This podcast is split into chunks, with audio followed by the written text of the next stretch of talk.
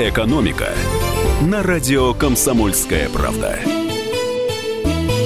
Здравствуйте, уважаемые радиослушатели. Александр Бузгалин, директор Института социоэкономики Московского финансово-юридического университета с вами. Мы говорим о таких материях, которые, наверное, далеки или кажутся далекими от сегодняшнего дня. В одном из наших эфиров я уже беседовал о том, что поиск иного, нежели рыночно-капиталистическая система с частной собственностью, с наемным трудом, с огромным социальным неравенством, с огромным социальным неравенством, извините, слегка оговорился, немного устал сегодня. Поиск другой системы – это реальность 20 века, это реальность века 21. Мы упоминали примеры революций не только в Российской империи, но и в Германии, в Венгрии, попыток создать социалистическую систему практически по всей Западной Европе, которая была прервана фашизмом, мы говорили о том, что Латинская Америка и Азия, Китай, Вьетнам, другие страны ищут варианты развития по социалистическому пути. Да, мировая социалистическая система по большей части ушла в прошлое. Да, сегодня Китай и Вьетнам – это страны с весьма противоречивой, смешанной экономикой. Это все правда. И тем не менее, думы о социализме будущего остаются, и поиск социализма будущего остается. Более того, по данным журнала The Economist, э, по данным э, материалов, представленных президенту Соединенных Штатов, свежих материалов весны 2019 года, молодое поколение американцев и британцев, стран, где кажутся незыблемыми либеральные капиталистические ориентиры, думает о социализме, о другой экономике, о другом мироустройстве – в предыдущем эфире мы с вами говорили о том, какой может быть э, социалистическая экономика, и обсудили, пожалуй, только два сюжета. Сюжет номер один – это планирование, сюжет номер два – отношения собственности.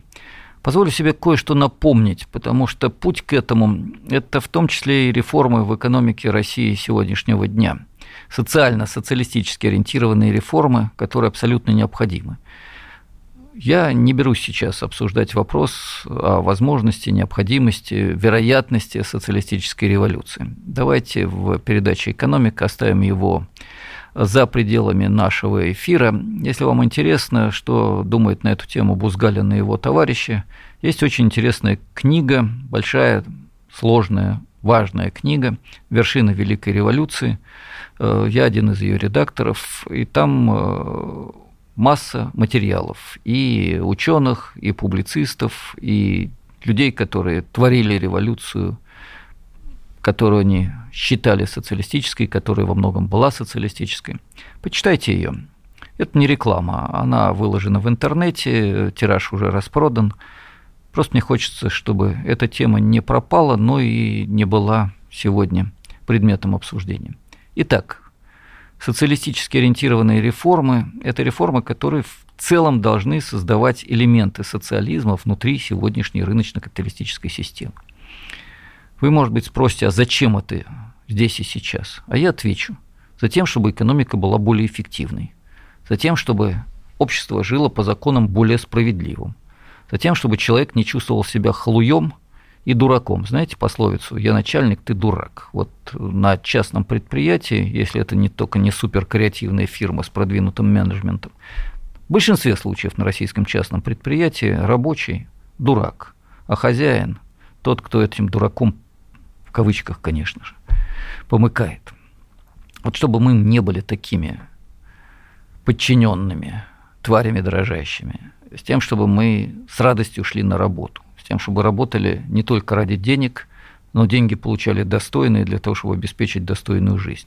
Для того, чтобы рядом с нами был не только и не столько конкурент, сколько товарищ, вместе с которым можно вместе изменять жизнь к лучшему. Для того, чтобы наши дети смотрели на нас не только э, с надеждой или с озлоблением, в зависимости от того, купим мы им новую шмотку или не купим им новую шмотку. Для того, чтобы они не ждали нашей смерти, для того, чтобы получить наследство – я, к сожалению, не сильно преувеличиваю, для того, чтобы была другая экономика, другая жизнь, другие человеческие ценности, ценности, которые я не выдумываю, они частью реальности даже сегодняшнего дня. Вот для того, чтобы это стало правдой, и нужны социально ориентированные реформы. Тогда внутри рынка, внутри капитализма, внутри принуждения, внутри эксплуатации будет зарождаться немножко человеческой жизни. Отчасти. И это будут реформы в нужном направлении. А дальше посмотрим. Может быть, будет что-то и больше, не только реформы. Но пока об этом, о направлении. В первой части нашего эфира я говорил о том, что одно из таких направлений – это планирование. Э, для сегодняшнего дня общенародное планирование, охватывающее основную, основную часть экономики, главные сектора экономики, это, пожалуй, нереально, во всяком случае, до тех пор, пока политическая власть будет находиться у собственников крупнейших ресурсов, э, у капиталистов, у собственников, частных собственников э, основных ресурсов страны. Я даже, видите, чуть-чуть э, стал косноязычен об этих людях, как то говорится, с заиканием, с затруднением. Ну да ладно. Итак, если сохраняется доминирование частной собственности, общенародное планирование невозможно, но элементы планирования возможны. В государственном секторе государство, собственник, может вполне отдавать приказы своим объектам, объектам, находящимся в собственности общества, в собственности государства, представляющего интересы общества. Возможно это? Возможно. Необходимо? Необходимо. Государственные корпорации – государственные университеты, государственные клиники, государственные сферы культуры должна работать на интересы граждан страны, а не на интересы олигархов или кого-то еще. Ну, правда, для этого надо хотя бы частично государство подчинить интересам граждан. Тема политическая, за рамками нашей передачи, я ее просто обозначил. Итак, в государственном секторе планирование возможно и необходимо. Раз. Два. В частном секторе возможно и необходимо стимулирование частного бизнеса и позитивный, и негативный, и кнут и пряник для того, чтобы частный капитал работал хотя бы в некоторой степени на интересы общества. Напомню, в некоторой степени, потому что мы говорим всего лишь о реформах, о программе минимум. Как именно? Хорошо известно, я много раз говорил в наших передачах. Налоговые стимулы то есть очень маленькие налоги для тех, кто работает на создание высоких технологий, продвижение э, в сфере здравоохранения, решение задач э, науки и так далее. Высокие налоги для тех, кто спекулирует, для тех, кто вывозит ресурсы. Все понятно. То же самое касается инвестиций, то же самое касается кредитов, то же самое касается институциональных поощрений или институциональных наказаний. Вот это планирование внутри капитализма, идущая к все большему охвату современной, высоко обобществленной на деле, я говорю о производительных силах, в данном случае экономики, планированием. В перспективе инфраструктура, образование, культура э, в государственном секторе, не свободное творчество художников, медицина, самые крупные, самые важные для страны предприятия – все это вполне может работать по плану, где-то прямому, директивному, где-то индикативному, косвенному, но базирующемуся на современных технологиях. Большие данные позволяют учитывать потребности в масштабах практически всей страны. Деятельность научных центров, вооруженных современной техникой, позволяет строить модели, оптимизирующие распределение ресурсов, по крайней мере, для высоко обобщенного сектора экономики без особых проблем. Трудности не технические, трудности социально-экономические и экономико-политические. Необходима воля и заинтересованность государства в том, чтобы экономика работала на интересы большинства. И тогда можно и должно использовать наряду с рынком планирование. Вторая часть проблемы – это собственность. И об этом мы тоже с вами говорили – в одном из предыдущих эфиров, где я подчеркнул то, что фактически уже сформулировал. Крупнейшие предприятия, инфраструктура, образование, наука, медицина под общественным контролем.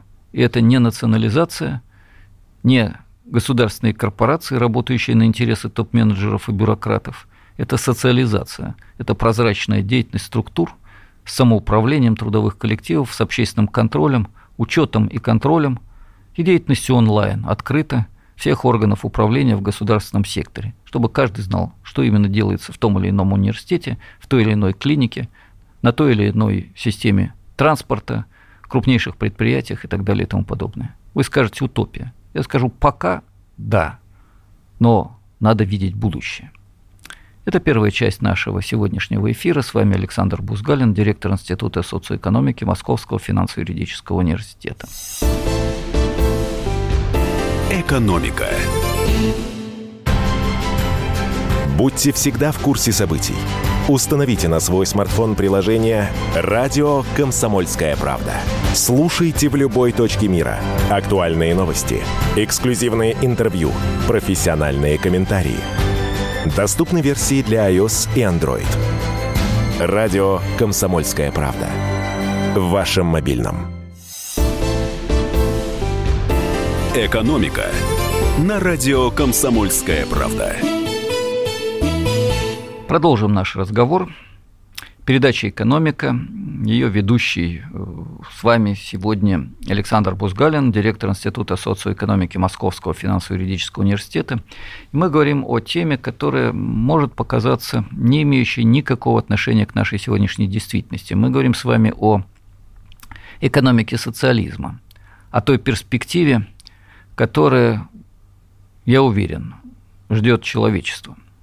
Вопрос в пустяке. Ну, пустяки у Бузгалина всегда в кавычках. Вопрос в том, рано или поздно и какой ценой. Я всегда выступал и буду выступать за то, чтобы эта цена была минимальной, и за то, чтобы это было рано, а не поздно. Но, как известно, хорошо быть здоровым и богатым, это гораздо лучше, чем быть бедным и больным.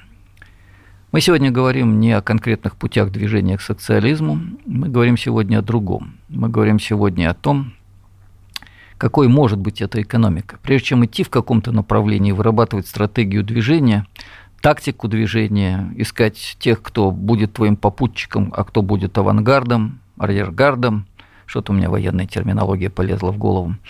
Непростые проблемы обсуждаем. Так вот, прежде чем говорить о том, как идти, с кем идти и так далее, надо понять, куда идти.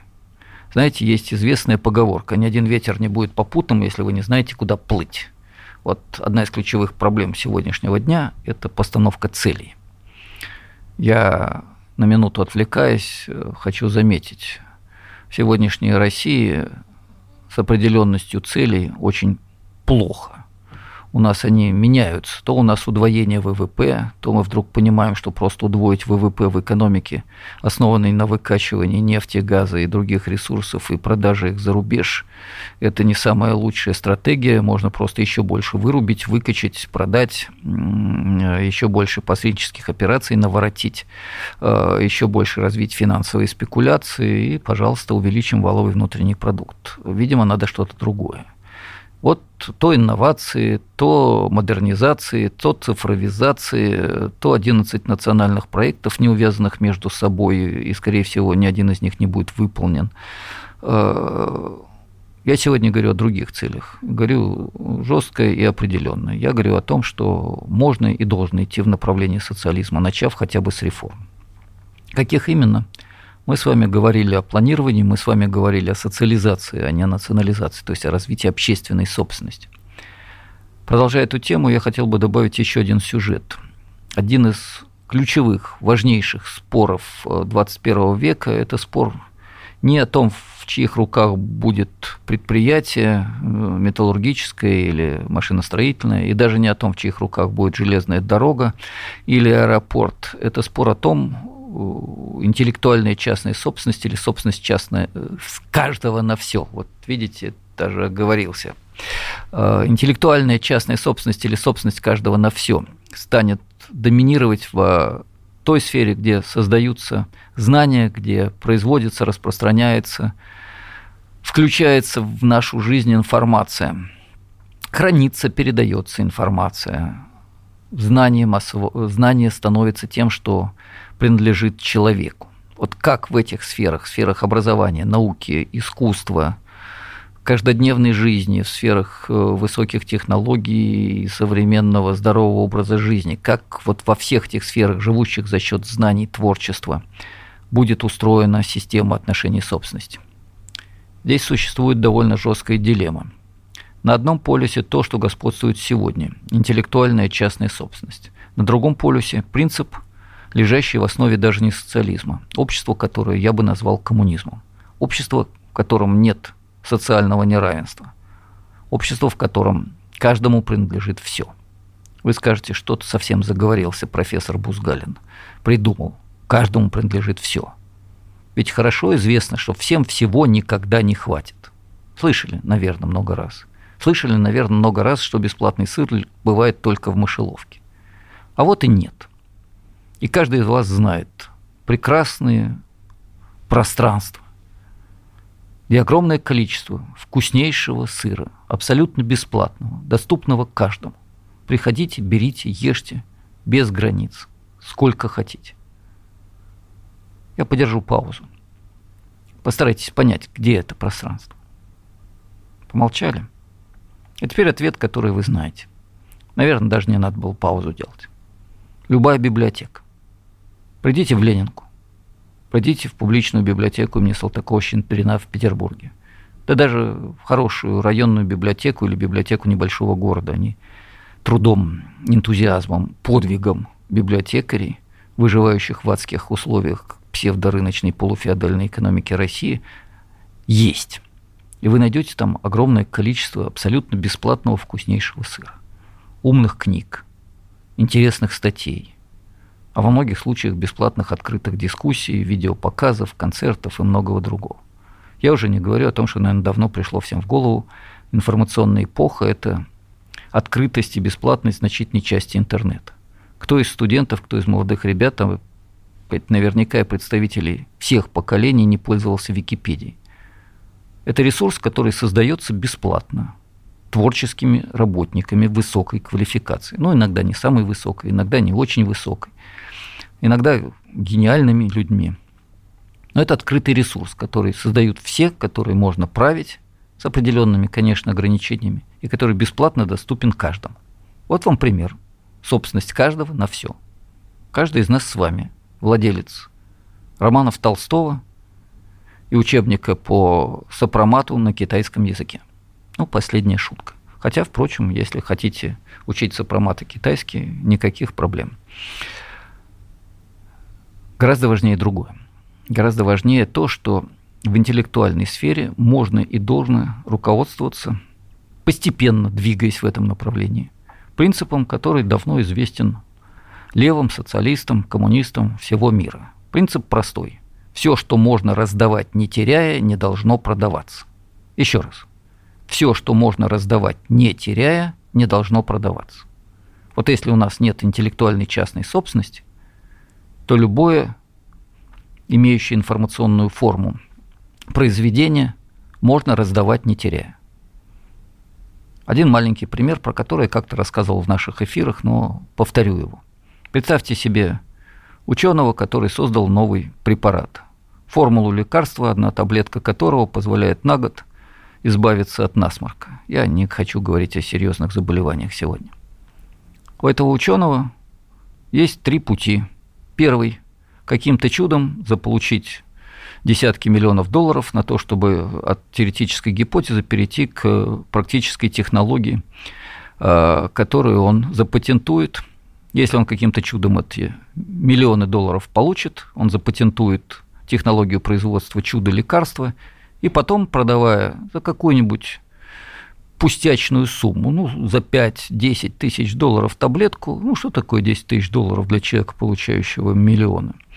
Ведь избавит элиту человечества, элиту в кавычках, конечно же, просто самых богатых, э, в значительной степени паразитов избавит их от необходимости чихать, кашлять э, и иметь осложнения. А все остальные, ну, нет денег и нет, вы лентяи.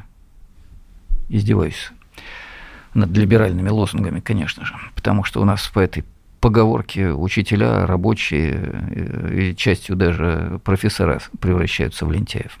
Так вот, если у вас нет денег, вы не люди. Чихайте, кашляйте, умирайте. Не проблема.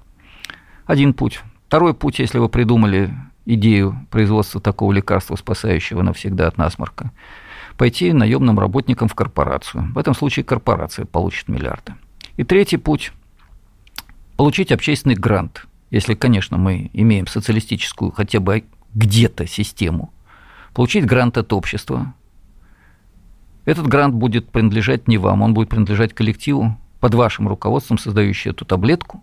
И дальше таблетка, формула ее производства будет опубликована в интернете, и любой производитель сможет ее создать за копейки, если у вас есть 2, 3, 5, 10 долларов, обычно производство лекарств стоит очень мало по сравнению с разработкой медикамента, вы сможете перестать чихать и кашлять. Вы спасете все человечество, но лично миллиардов не получите.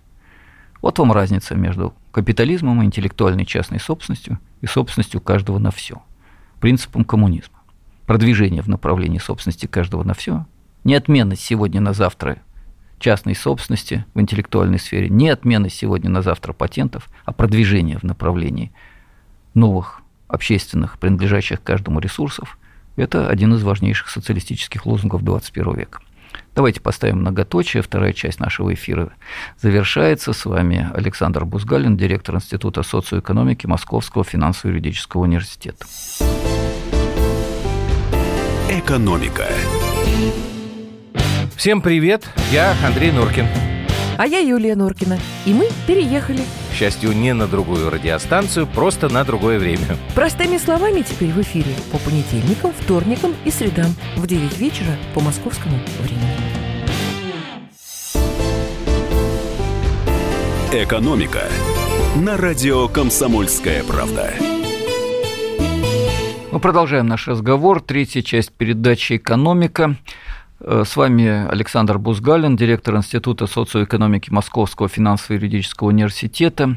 Мы говорим о возможности продвижения в сторону социализма, а последняя часть, вторая часть была посвящена вообще коммунистическому принципу собственности каждого на все. Я чуть-чуть напомню, о чем идет речь. Я в начале эфира, ориентируясь на вопросы, которые мне многократно задавали радиослушатели и в эфире, и присылая сообщения, Э, поставил вопрос, а знаем ли мы, в каком направлении стратегически на десятилетия мы должны двигаться? Кто-то скажет, да нам не до жиру, быть бы живу. А я скажу, что для того, чтобы быть бы живу, э, надо понимать, куда идти. Э, повторю, ни один ветер не будет попутным, если не знать, куда плыть.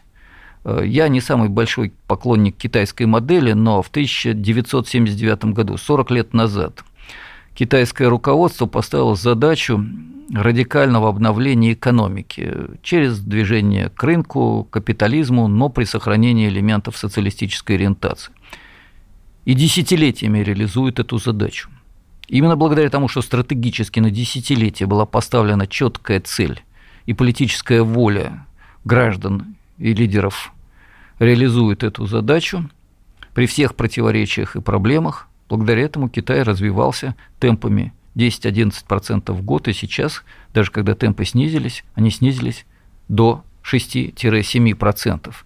Для России это мечта недостижимая. У нас правительство мечтает о 3% роста в качестве... Ладно, поставим здесь многоточие. Итак, нужна цель, стратегическая цель на десятилетие. С моей точки зрения, такой целью может быть продвижение, должно быть продвижение в сторону социализма. Как минимум социально ориентированные реформы, как максимум создание нового общественно-экономического строя. О максимуме мы и говорим, о той стратегической цели, которой надо стремиться, начиная с первых шагов. Вторую часть эфира я закончил разговором о том, что одним из принципов социализма является в информационной сфере модель собственность каждого на все. Все, что можно раздавать, не теряя, не должно продаваться. Речь идет о знаниях, об информации, любых знаниях информации, научных, художественных, технологических. Да, сегодня на завтра такое сделать нельзя. Но давайте посмотрим хотя бы на одну из инициатив, на пару инициатив. Одна из таких инициатив – предложение Нобелевского лауреата Стиглица. Общественный фонд, который финансирует разработки в области медицины, в области лекарственных препаратов, технологий, с тем, чтобы все, что создается на деньги этого общественного фонда, раздавалось всем бесплатно. Было собственностью каждого. Собственность каждого на все. Ты получаешь грант, создаешь на общественные деньги новую формулу нового лекарства, после этого эта формула принадлежит всем. Вот такая модель. Второй пример – инициатива, которую сегодня обсуждают в Европе. все, что создано на государственные деньги университетами, научными центрами, другими коллективами, все это должно выкладываться в интернет и быть доступно всем, не только европейцам или жителям той или иной европейской страны. Создали на деньги государственного бюджета Франции или Бельгии или какой-то другой страны, обязаны выложить в интернет, и этим может пользоваться любой, хоть в Бангладеш, хоть в России. Вот только несколько примеров того, что я говорю о практически значимых вещах, а не фантазирую о чем-то абсолютно невозможном. Но социализм это не только планирование, которое становится возможным в эпоху больших данных э, хотя бы для высокообобщенного сектора экономики. Это не только общественная собственность в информационной сфере и не только общественное образование, здравоохранение и наука. Социализм это еще и другая система распределения. Это система, в которой действует несколько принципов. Ну, пожалуй, первый и самый главный. Базовые ресурсы доступны каждому. К числу таких базовых ресурсов относятся здоровье, образование и жилье. Вот здесь, как ни странно, реальный социализм, в том числе то, что было в Советском Союзе, достиг очень высоких результатов. У нас были огромные проблемы с тем, чтобы обеспечить э, модными шмотками каждого. У нас были большие проблемы в том, чтобы решить проблемы, э, вопросы массового производства товаров народного потребления. Но в области образования, здравоохранения, науки, да, пожалуй, что и решение жилищной проблемы, продвижение было очень серьезным. О чем идет речь? О том, что граждане страны получают базовые ресурсы, необходимые для развития, для того, чтобы реализовать себя на общедоступных началах. Бесплатно. Приведу только один пример. Сферу высшего образования, пожалуй, самую важную э, и самую больную в споре э, коммерческих или некоммерческих принципов организации, э, креатосферы. Сегодняшняя модель либо ну, я беру либеральную модель, не российские условия, хотя в России что-то похожее. Модель Соединенных Штатов. Очень небольшая часть бесплатного образования, э, более трех четвертей плати. Либо за тебя платят родители, если они богатые, либо ты берешь образовательный кредит и потом сидишь в кабале э, в лучшем случае лет 10 плохие образовательные кредиты. Сегодня в Соединенных Штатах огромная угроза, едва ли не главная угроза будущего финансового кризиса. Мы чуть увлеклись. Есть альтернатива? Есть. Да, в Советском Союзе было очень трудно поступить в, скажем, Московский государственный университет.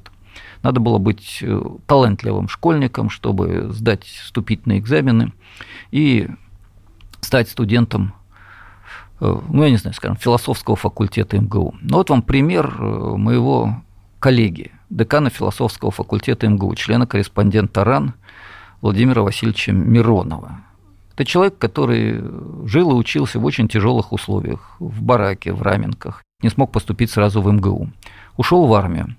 После окончания армии поступил на рабфак. Это подготовительное отделение, куда принимали на основе собеседования, практически без экзамена. Так, кстати, школу окончил на тройке четверки. Отнюдь не будучи отличником, хотя будучи талантливым человеком, но с весьма специфическими личными свойствами. На мой взгляд, очень позитивными. Итак, после армии рабфак, что это такое? Собеседование и вечером, параллельно с работой, вас учат, учат так, чтобы вы через два года были достаточно образованы, чтобы начать заниматься на первом курсе университета. После этого, сдав хотя бы на четверке э, экзамены в рабфаке, вы автоматически зачисляетесь в университет. Вот так Миронов поступил на философский факультет МГУ, элитнейший факультет элитнейшего университета. Реальный путь. Образование как мощный социальный лифт. Поэтому общедоступные, бесплатные общественные фонды потребления как один из ключевых принципов социализма. Кстати, это то, что может быть частью социализации капитализма. Это то, что возможно даже в рамках капитализма. Посмотрите на ряд европейских стран. Э, там, э, не только в Скандинавии, большая часть высшего образования бесплатная и общедоступна.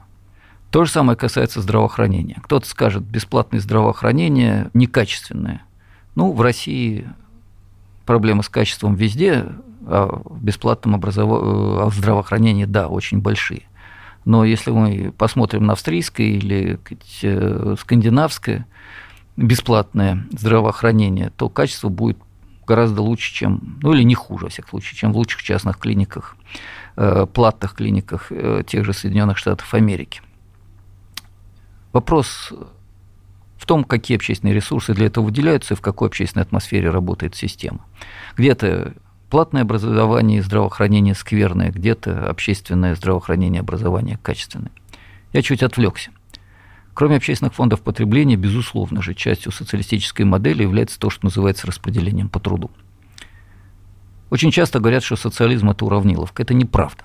Социализм – это не уравниловка. Социализм – это доходы, связанные с качеством и количеством труда. Измерение не так просто, но вполне возможно. Давайте посмотрим на простейший индикатор социального неравенства – соотношение 10% самых богатых и самых бедных граждан – в Советском Союзе это соотношение было где-то 5-6 раз. Бедные получали в 5-6 раз меньше, чем богатые. Серьезная дифференциация.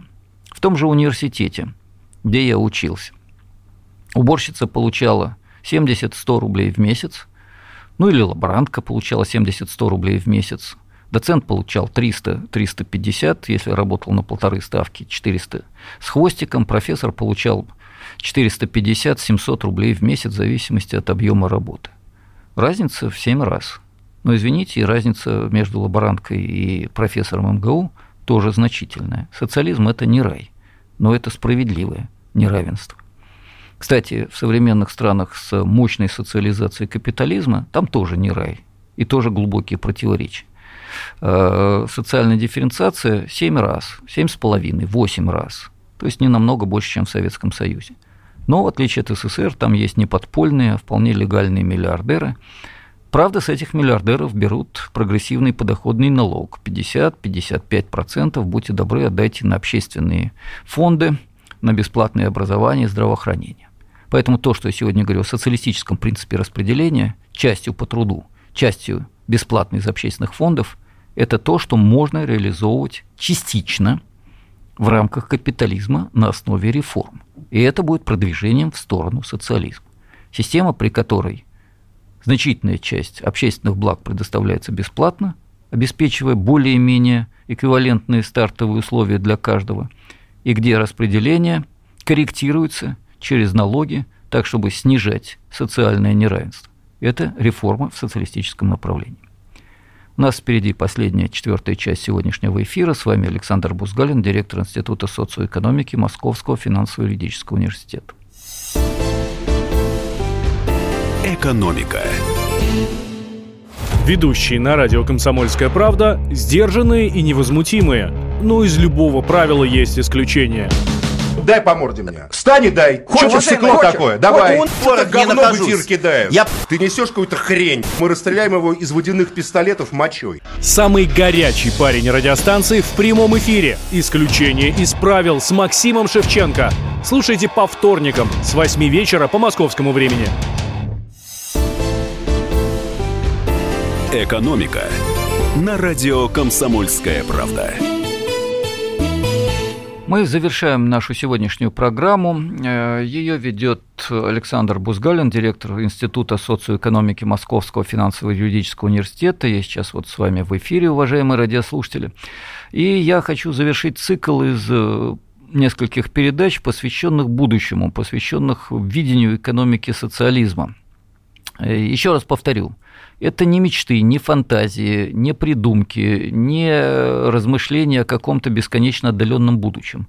Это постановка стратегической цели, которой надо объективно необходимо, я это подчеркиваю, идти для того, чтобы повышать эффективность экономики сегодня, для того, чтобы снижать социальное неравенство, для того, чтобы хоть немножко большим было пространство для человеческого развития в наших реальных условиях.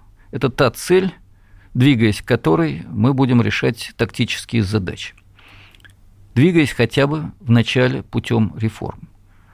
Я в конце подытожу то, о чем мы с вами говорили, а сейчас еще один важный сюжет. Очень часто говорят, да, социализм может быть хорошая идея, но для того, чтобы жить при социализме, для того, чтобы социализм стал реальностью, необходимы не люди, а ангелы – этот тезис был высказан несколько раз разными либеральными идеологами, иногда более умными, иногда менее умными. В чем они правы? Они правы в том, что действительно экономика социализма предполагает другой тип личности с другой системой мотивации, с другими ценностями. В чем они абсолютно не правы. В том, что должен откуда-то с неба свалиться этот новый человек, и тогда можно будет двигаться в социалистическом направлении. Отнюдь. Сегодняшние условия, противоречия, в том числе мучительные противоречия нашей сегодняшней жизни, уже формируют человека, которому будет нужна социалистическая экономика. Это одна сторона медали. Вторая сторона медали в том, что, двигаясь постепенно к социалистической экономике, мы будем формировать новые общественные отношения, которые создадут вызов, потребность и возможность для нового человека, для новых человеческих качеств. Это как, ну, я не знаю, понимаете, э, знаете, дилемма. Для того, чтобы был кислород, нужно много зелени. Для того, чтобы зелень могла расти, нужно, чтобы было много кислорода. Как решить проблему? Никак. На самом деле можно. Сначала помогать расти деревьям, искусственно их поддерживая, они дадут больше кислорода, мы посадим больше деревьев, они дадут еще больше кислорода. В какой-то момент произойдет качественный скачок. Мы будем иметь чистую атмосферу и зеленую землю. Вот точно так же с продвижением к социализму постепенная подготовка внутри капитализма, качественный скачок, потом развитие на новом общественном базисе, на базисе социалистической экономики, формирование новых людей при сохранении огромного количества элементов прошлого, и феодального, и патриархального, и буржуазного, и рыночного. Ведь в один момент ничего не решается. Итак, откуда берется новый человек? Ну, давайте сначала подумаем, как социалистические отношения сформируют нового человека а потом вернемся к тому, откуда появится первый толчок. Появятся люди, которым нужен социализм. Представим себе довольно простую картинку. Я жил в этих условиях, поэтому мне ее представить несложно, и часть моих э, друзей тоже может подтвердить. Это практика. Одна из таких зарисовок – обычная советская школа на окраине Москвы, э, конец 60-х годов, э, чтобы вы представляли, вокруг деревня, колонки, э, улицы немощенные и туалет на улице, во дворе. Но школа хорошая, современная, со спортзалом и так далее. В школе самоуправление. Мы пионерская организация. Сами решаем вопрос, как обеспечить в школе чистоту, чем занять свободное время – как помочь э, тем ветеранам, старичкам, пенсионерам, которые живут в округе, как бороться с хулиганами, которых было немало, и в большинстве своем это были здоровые парни, а мы, те, которые были социальными активистами, не отличались изрядными физическими способностями, э, создавали дружины, и ничего, получалось.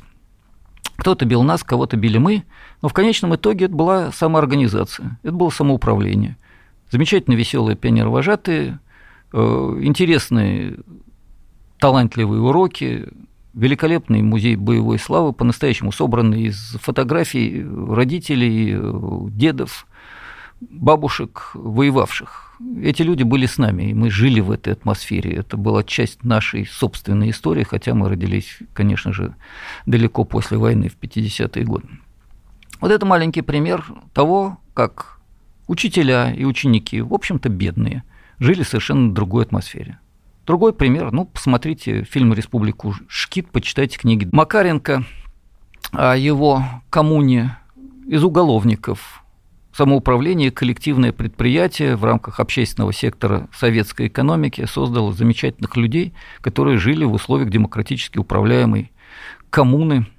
Э, э, переделка уголовника-стяжателя в человека социалистического за несколько лет при помощи самоорганизации и самоуправления, новых общественных отношений. Другой пример – общественный университет.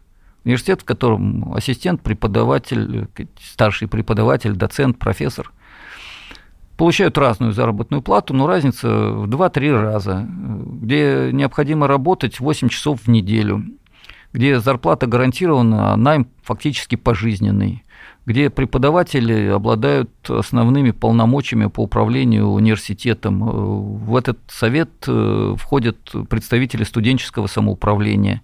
Эта система работает на общественные деньги. Э, люди борются за то, чтобы у них было больше работы.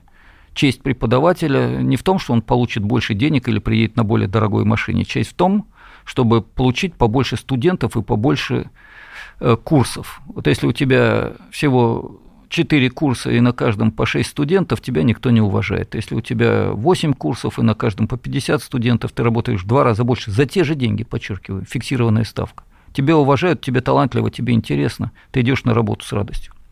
Помните, в одном из наших эфиров я сказал, рынок и капитализм – это система, в которой ты идешь на работу, которую не любишь, для того, чтобы заработать деньги или сделать деньги, есть такое выражение, на которой ты купишь ненужные тебе вещи, для того, чтобы тебе завидовали те, кого ты ненавидишь. Отчуждение по всем параметрам. Работу не любишь, но делаешь за деньги. Деньги нужны не для того, чтобы по-настоящему счастливо жить, а для того, чтобы пустить пыль в глаза. И пускаешь пыль в глаза не тем, с кем тебе талантливо, красиво, приятно, жить вместе, создавая добро и красоту, а тем, кто тебе будет завидовать, то есть тебя ненавидеть, и кого презираешь или ненавидишь ты. Вот это система всеобщего отчуждения. В той мере, в какой вы идете на работу, где вам талантливо, интересно работать, где работа для вас потребность, а не обременение. В той мере, в какой вы зарабатываете деньги не для того, чтобы любой ценой пустить пыль в глаза, для того, чтобы обеспечить себя достойными благами, не слишком много сил на это тратите, потому что зарплата достойная за интересный труд в той мере, в какой рядом с вами товарищи, вместе с которыми вам хорошо работать и хорошо отдыхать. В этой мере вы живете при социализме, вы человек социализма. Немножко такого есть уже сегодня. В школе, в клинике, в университете, на предприятии, в том числе коллективном предприятии. Кстати, у нас есть Ассоциация народных предприятий в России, есть кооперативы, народные предприятия, предприятия в собственности работников во всем мире, это довольно приличный сектор экономики. Есть система участия в управлении даже на частных предприятиях, в том числе в Федеративной Республике Германии. Много есть ростков социализма в современном мире. И вот эти ростки формируют человека. И вот из этих людей, которым тошно жить в мире отчуждения, я использую философскую категорию, в мире, где работать мерзко, где деньги тратишь на сказать, покупку лейблов, сказать, этикеток, где пытаешься выпендриться перед теми, кого ты не уважаешь, и сказать, чью зависть ты хочешь получить неизвестно зачем. Вот в той мере, в какой хочется вырваться из этого мира, в какой он надоел. Надоела эта серость, надоела эта убогость. Надоело любой ценой драться и биться за то, чтобы купить более дорогой автомобиль и более модную шмотку в более престижном магазине, в каком надо любой ценой ползти, лезть, вгрызаясь зубами наверх, э, к большим деньгам, к большей должности, к большей власти. Вот в той мере, в какой люди устают от этого мира и хотят другого, в этой мере формируется человек коммунистический, человек социалистический. Напомню, завершая передачу, что большая часть представителей молодого поколения США по опросам общественного мнения сегодня выбирает социалистическую ориентацию. И это главная угроза, которой испугался Трамп, президент Соединенных Штатов. Это главная угроза, которую испугались авторы статьи в журнале The Economist э, голосе британского истеблишмента.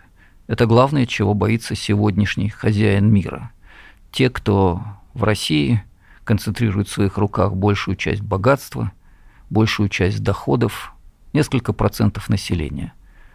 Олигархи, высшая бюрократия, те, кто им прислуживает, те, кто их оправдывает, те, кто их восхваляет – единая страта, единая номенклатура.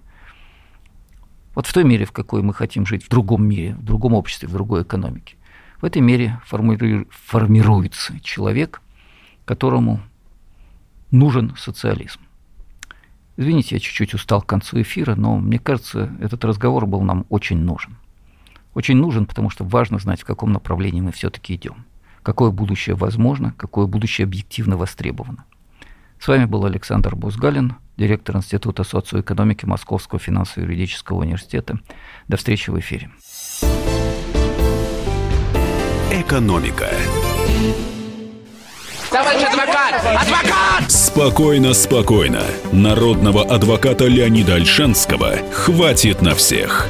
Юридические консультации в прямом эфире. Слушайте и звоните по субботам с 16 часов по московскому времени.